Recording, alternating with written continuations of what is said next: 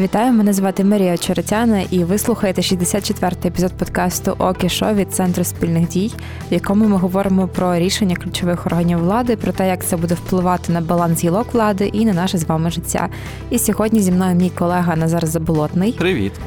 І говорити ми будемо про те, як нардепи хочуть формувати і плекати в нас національну ідентичність, про продовження особливого статусу ОРДЛО, про військову співпрацю з Туреччиною і про те, як виробників обладнання для вакцин хочуть звільнити від оподаткування і до чого це може призвести. Отже, поїхали! І спершу говоримо про те, як тридцять два народних депутатів із фракції «Слуга народу», «Батьківщина», «Європейська солідарність» і «Голос» зійшлися на тому, що Україні потрібен законопроєкт, закон точніше, який буде врегульовувати державну політику утвердження національної та громадянської ідентичності.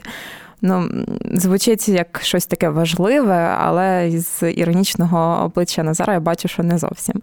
Поясни, будь ласка, що це взагалі буде? Це такий закон, мені це нагадує дуже радянські практики, коли держава вирішила запровадити якусь правильну версію патріотизму чи маркерів для ідентифікації себе як українця і має створити цілу систему органів державної влади за наші гроші, щоб нас всіх просвітляти, як же бути українцем і яка правильна версія українства. І що ж саме пропонують зробити цим законом? І бачиш, там визначаються національні цінності України, ще якісь такі дуже важливі декларативні речі. Що практичного робиться? З практичного пропонують створити, я це називаю, нацрегулятор патріотизму. У нас є регулятори там в сфері банків, банківської діяльності, фінансових ринків, той, якого українці трошки недолюблюють, це регулятор енергетики, житлово-комунального господарства. Він визначає тарифи нам, точніше, систему тарифоутворення, не самі тарифи. Тарифи розраховуються за їхніми методиками, це ен ка ре ка пе. Всі регулятори або більшість регуляторів, вони створюються через те, що є певні сфери бізнесу, де є монополії, здебільшого природні монополії. Для того, щоб збалансувати інтереси суспільства і власників цих монополій, треба створити такий специфічний орган з колегіальним прийняттям рішень, для того, щоб він якось збалансував інтереси і регулював цю сферу, яка не може діяти за правилами вільного ринку, бо, бо там монополія, там немає ринку як такого. Для чого? Це все те, що про гроші. Так, це все те, що про гроші здебільшого. Для чого створювати таку річ для регулювання, по факту, патріотизму, я собі не можу уявити. Це просто наша влада якось пристрастилася, так би мовити, підсіла на створення цих незалежних регуляторів в сфері ігрового бізнесу, створений. Має бути начебто створений в сфері залізничного транспорту і багатьох інших сферах. Ну і на нього покладають завдання формувати державну політику в сфері цієї національної і громадянської ідентичності. Перше, що треба сказати, що такий орган не є міністерством, а тільки міністерства в нас за Конституцією можуть формувати державну політику. Тому воно не тільки відверто безсенсовне, а ще й купа правових помилок в цьому законопроєкті. Угу. І ще також визначається в цьому законопроєкті важливість військово-патріотичного виховання.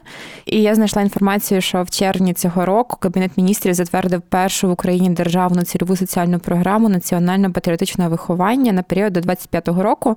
І там теж це саме прописується про військово-патріотичне виховання. Чи є потреба це все дублювати законом? Абсолютно немає. Взагалі ті речі, які висвітлюються в законі, це питання формування державної політики, і їх би мав робити Кабінет міністрів своїми актами, а не через закон, який приймає Верховна Рада. Тому Верховна Рада тут трохи краде в Кабміну повноваження. Але все-таки найголовніше модель, ну, це намагання відтворити якусь таку радянську ієрархію з там ЦК КПРС наверху, який має систему партійних органів, комсомол, жовтенят, піонерів під руками і влазить абсолютно всі сфери життя, де нав'язує правильну думку. Ну, Україна відрізняється від Росії, від Китаю, слава Богу, від Північної Кореї тим, що в нас є свобода слова, свобода думки, і кожен може сам до якоїсь міри визначати, що він вкладає для себе в патріотизмі.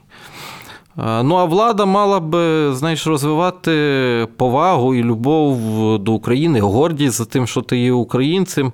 Своїм позитивним прикладом – це коли закони не використовуються для якогось безглуздого піару. Ну, для мене цей закон – це щира шароварщина така, знаєш, в поганому її сенсі слова. Коли от, патріотизм, патріотизм, ми робимо якусь дурницю, прикриваємося патріотизмом, люди не вникають в те, що там написано, і всі щасливі. Ні, так не має бути. Ви, навпаки, такими законами принижуєте нас, бо ми вам дали владу, а чим ви займаєтесь?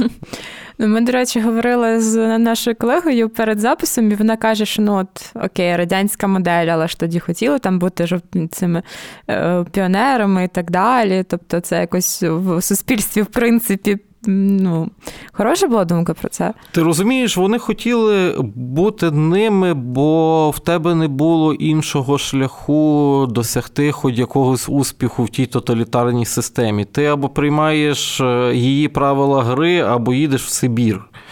Ну, в мене маленький син, я не хочу, щоб моя країна для нього виглядала так. Навіть якщо воно там буде не червоний совок, а синьо-жовтий – це все одно совок зі всіма наслідками. Тому це точно не те, що треба в нас будувати. А чи є якісь приклади за кордоном позитивні того, як влада може от стимулювати формування якихось таких речей? Ну, стимулювати формулювання, дивись, це починається з дитячого садочка, з програм, з вивчення того, що таке взагалі Україна, хто я такий. Там всі поляки вчать, віршик «Є з тим поляк малий, якщо не помиляюся». З таких якихось елементарних речей, які робляться на кожному рівні розвитку людини. Ну, але це не має бути, знаєш, марксистська теорія в вищій математиці, як воно колись було. Це нонсенс. А нам саме такий якийсь формат пропонують. Друге, це, звичайно, школа, де діти проводять одинадцять, зараз дванадцять років. Це університет, це робота медіа, це робота сфери культури. Ну, відповідно, нам треба більше вкладати грошей в гуманітарну сферу, а не фінансувати її за залишковим принципом і згадувати про те, що в нас є культура, освіта тільки на день профільного працівника, як воно дуже часто буває. Краще виділити гроші на національний авіаперевізник, про який ми говорили в попередньому випуску. Та ні, не краще. Краще гроші використовувати на те, що має сенс і матиме віддачу, на той же розвиток культури. Чи навіть на армію. Якщо Росія буде бачити, що навіть з двісті чи триста тисячами своїх солдат біля наших кордонів на Україну краще не нападати, ну, ти знаєш, це величезний привід для гордості для всіх українців і без ніякої програми. Якщо ворог буде розуміти, що пора йти з Донбасу, ще більший привід. Тому це не те, що сформуєш законом, тим більше затвердження законом національних цінностей. Що це взагалі? Кому це приходить в голову? Цінності – це те, в що вірять люди, а не те, що написано десь там в законі. Це не можна взяти і зобов'язати. Ну, тобто ну, і це тобі... фактично десь так, як зобов'язати всіх бути атеїстами? Так, зобов'язати бути атеїстами, вірити в близьке настання комунізму – це теж саме. Але от мені цікаво, як можна якісь такі програми втілювати, щоб воно не викликало відторгнення, бо я просто згадую свої шкільні роки, і це там щороку Шевченко, щороку щось про долю українського народу, і воно якось так, навіть ці самі вишиванки з таким підходом все одно не те, що приїдаються, можливо, це не те слово, але воно не викликає якогось великого захвату. Ну, знаєш, мені це нагадує читання Еміля Золя і Альбера Кам'ю в десятому-одинадцятому класі, коли в дитини, очевидно, ще там свідомісний стан дуже далекий від розуміння таких матерій, але шкільна програма тебе зобов'язує, бо хтось це так вирішив. Нам треба адаптувати ті всі заходи м'якої сили під цільову категорію. Знаєш, я часто в побуті жартую, що нам не треба будувати тисячу пам'ятників Бандери для того, щоб розказати наступним поколінням про його роль для історії України. Краще зробити одну відеогру. Це матиме набагато більший ефект. Тобто формати подачі інформації мають йти за споживачем, а не споживач за форматами, які нав'язують там тьотіньки з високими начосами на голові і дяденьки в запилених костюмах. Так не може бути. Ну, я пам'ятаю, що навіть була якось в мистецькому арсеналі, там була тоді виставка про Майдан, і вона була доволі інтерактивна, мені дуже сподобалось. І я розумію, що для людей, які були фактично дітьми або навіть не народилися в ті часи, це буде якось цікавіше, ніж прочитати в підручнику про те, що отак от було. Ну, знаєш, для мене патріотичне виховання – це якась така природна штука, воно, звичайно, що виходить з сім'ї, але якщо брати школу, у нас було дуже багато заходів. Але був дуже один наочний приклад. Моя школа в місті Чорткові знаходиться зразу ж через стіну з Чортківським СІЗО, колишньою чортківською тюрмою, де були закатовані величезна кількість людей радянською владою, яка відступала у сорок першому році. Ну, це ніколи не дає тобі забувати про угу. те, що сталося, про ціну того, щоб бути українцем. Для когось такі речі важливі, для когось то, що можна називати слово гейміфікація, просто кажучи, переведенням донесення інформації в форму гри чи якоїсь розваги.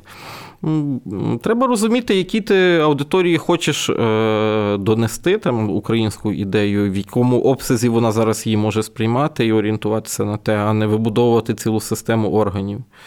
Було би круто, якби законотворці наші прислухались до цього.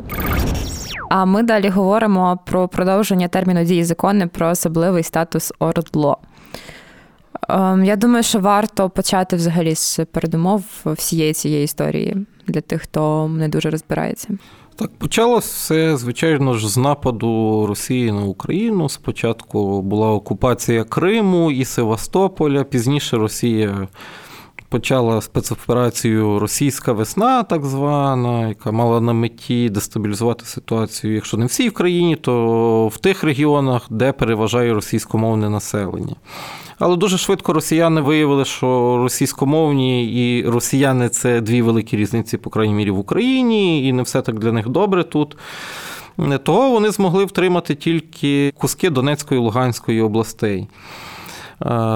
В результаті Іловайської битви, так званого «зеленого коридору», який росіяни наче надавали нашим військам для виходу, а насправді розстріляли наших солдат і добровольців, держава пішла на укладення Мінських угод перших, які були таким чистим диктатом сили. Це нав'язування волі переможця переможеному.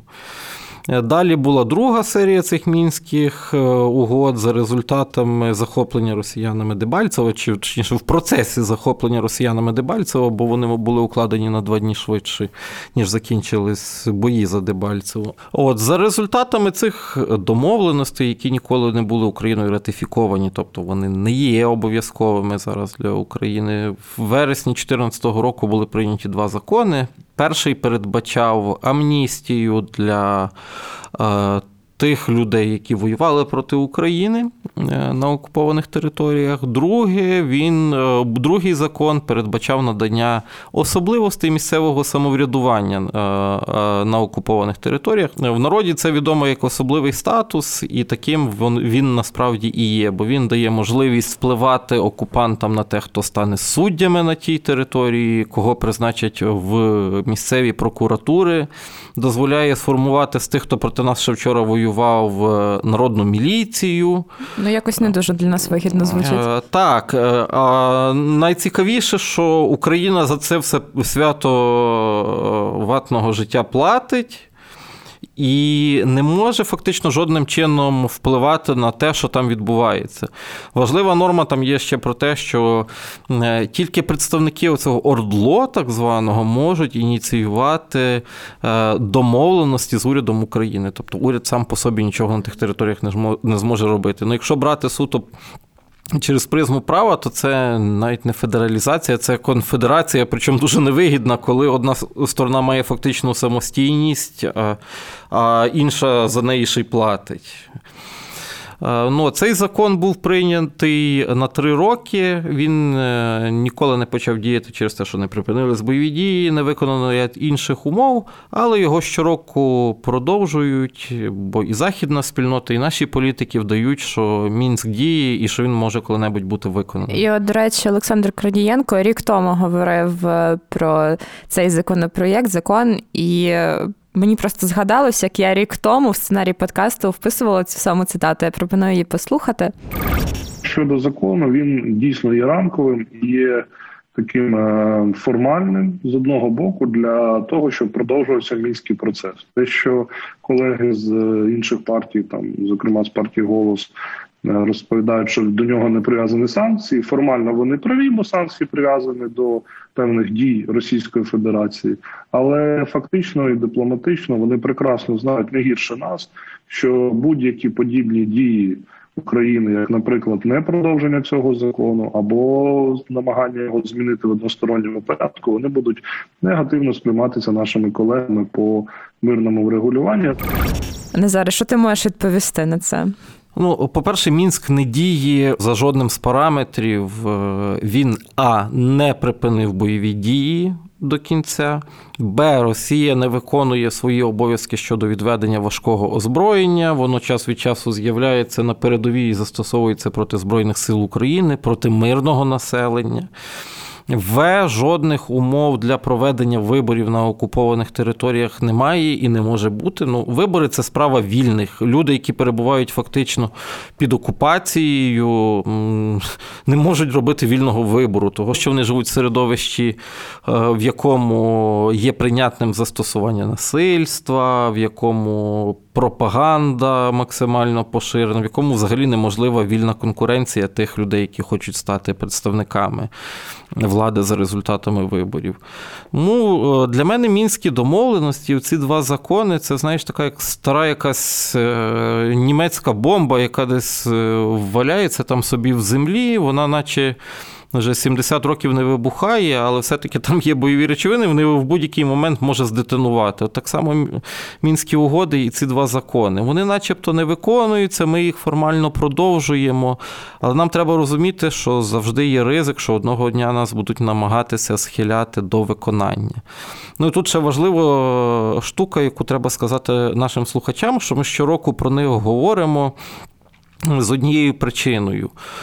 Українці не можуть підтримувати цієї речі, мінських угод, особливого статусу через те, що ну, це згортання самостійності України як явище. Росія отримує через ці угоди і через ці закони вплив на політику всієї України через ОРДЛО. Відповідно, це такий засіб повзучої окупації. І тут важливі соціологічні дослідження, я думаю, і попередня наша влада, і теперішня не раз показували нашим партнерам західним, які теж деколи починають цю стару історію «давайте виконаємо Мінськ», соціологічні дослідження, які кажуть, що сімдесят відсотків українців проти виконання цих угод. І тут несприйняття українцями насправді посилює позицію нашої влади, яка каже, та як ми їх виконаємо, ви собі уявляєте, що буде, як ми просто попробуємо це питання десь розглядати. Пан Корнієнко дуже переживає, що якщо не продовжать дію цього закону, то тоді наші західні партнери згорнуть санкції, оскільки воно підв'язано. Ну, не зовсім так. Санкції прив'язані не до мінських домов, а до російської агресії. Це і попередня, і ця влада використовують тези про те, що санкції через мінські домовленості, ні, санкції через агресію. Не може бути такого, що от ми не виконуємо. Ну, західні політики теж на цьому спекулюють і кажуть, що о, це санкції за невиконання Мінська, але стоп-стоп, ви вже всі визнали Росію стороною. Визнали агресором, що ви накладаєте санкції, бо в нас щось говорять і західні партнери про мілітарний конфлікт. Який це мілітарний конфлікт? Це збройна агресія Росії проти України, вторгнення і окупація. Тому воно все-таки прив'язано до агресії, попри те, що і наші політики кажуть, і західні, ну і це логічно. Санкції – це за вчинення якоїсь негативної дії, а не за нев... просте невиконання якогось папірчика. Окей, якщо не Мінськ, то що натомість? Що натомість Україна має, знаєш, війна – це завжди змагання сил, Україна має шукати в собі спроможності нарощувати засоби до політичного, дипломатичного, економічного впливу, як на Захід, так і на Росію. Сама ставати сильнішою, робити сильнішою свою армію, таким чином пере... посилюючи свою переговорну позицію і змушуючи переглядати угоди на свою користь. І тут ми переходимо до наступної нашої теми про військову угоду з Туреччиною. Звучить дуже позитивно. Так, нарешті переходимо від негативу до позитиву. Налагодження партнерських стосунків з сусідніми країнами, тим більше з країнами-членами НАТО і такими великими військовими потугами, якою на сьогодні є Туреччина, це завжди дуже добре. І що конкретно ми отримуємо за цією угодою? Вона, з одного боку, якоюсь мірою підсумовує вже те партнерство, яке є. А я нагадаю, що ми закуповуємо БПЛА ударні турецького виробництва «Байрактар», інші БПЛА турецькі нового зразка, вони будуть вироблятися з українськими двигунами, це теж великий плюс. Далі Туреччина будує на наше замовлення два кораблі для нашого, для військово-морських сил України. Це все плюс. Ну і, звичайно, Туреччина підтримує всі резолюції України, є таким дипломатичним другом України. Далі ця угода передбачає, по-перше, обмін досвідом між військовими, обмін розвідувальною інформацією, що дуже важливо. Тобто бо... якісь навчання будуть приходити? Так, це спільні навчання, участь військових аташе в навчаннях один одного, участь спостерігачів різних, різних консультантів і так далі, для того, щоб обмінюватись досвідом. Друге – це розвідка, про яку я казав, обмін розвідданими. Ну, фактично, Туреччина присутня в багатьох, чи інтереси Туреччини присутні в багатьох тих регіонах, де є російські війська, російські найманці, і в Туреччині по багатьох країнах, таких як Лівія, Сирія, ну, є фактично такі приховані конфлікти інтересів з Росією, тому це партнерство дуже вигідне. Ну і третє, це, звичайно, співпраця в сфері оборонно-промислового комплексу, яка дає і нам можливість знайти в Туреччині ринок збуту для свого озброєння, спецтехніки і продукції подвійного призначення. Ну і так само отримувати з Туреччини те, що ми самі не можемо виробляти. І взагалі, за даними рейтингу двадцять першого року щодо сили потужності армії, Туреччина посідає одинадцяте місце, тому дуже класно взагалі з такою сильною країною товаришувати в цьому плані. І далі ми переходимо до останньої теми на сьогодні – звільнення від оподаткування обладнання для виробництва вакцин. В нас, та й в кожної країни фактично, є податок на додану вартість, коли ввозиш товари в Україну. Держава хоче зняти ПДВ на ввезення медичного обладнання для того, щоб виробляти вакцини. І таким чином, як я розумію, стимулювати створення потужностей для виробництва власних вакцин.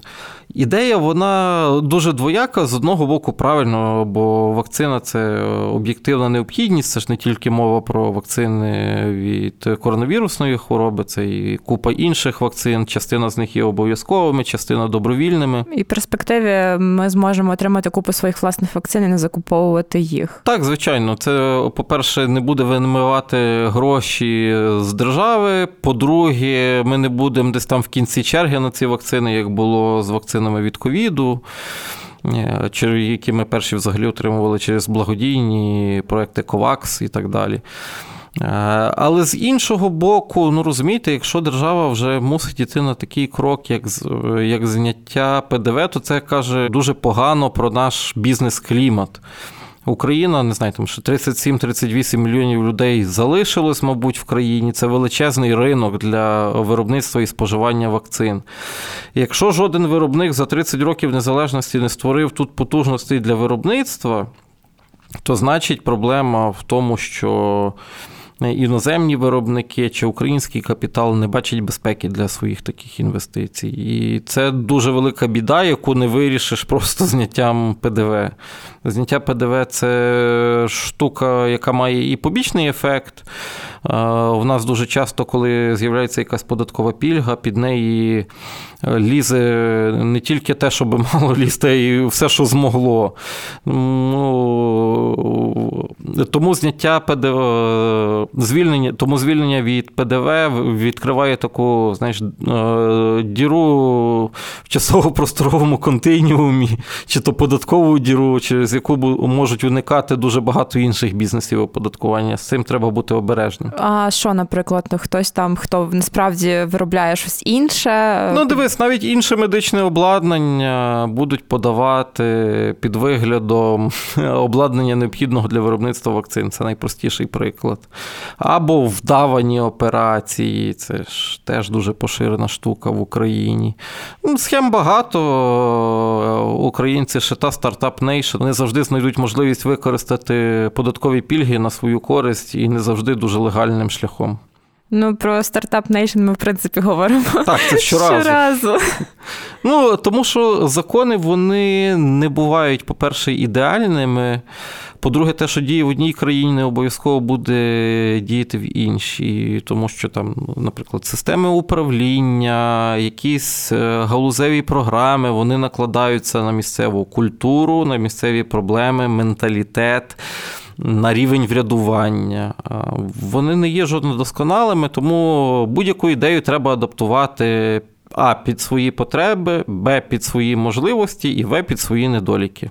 І що треба зробити натомість? Ну, натомість, я думаю, що окей, зараз хай буде, ми завеземо те обладнання на пільгових умовах, без сплати податку на додану вартість. Ну, але загалом це питання до реформи судової системи, до невтрачання політиків в бізнес, до роботи правоохоронців, які люблять пройтись по бізнесу, захистити українців від їхніх грошей. І багато іншого. Ну, якби була безпека інвестицій, захищена власність, то просто такі інструменти, як зняття ПДВ, не були б потрібні.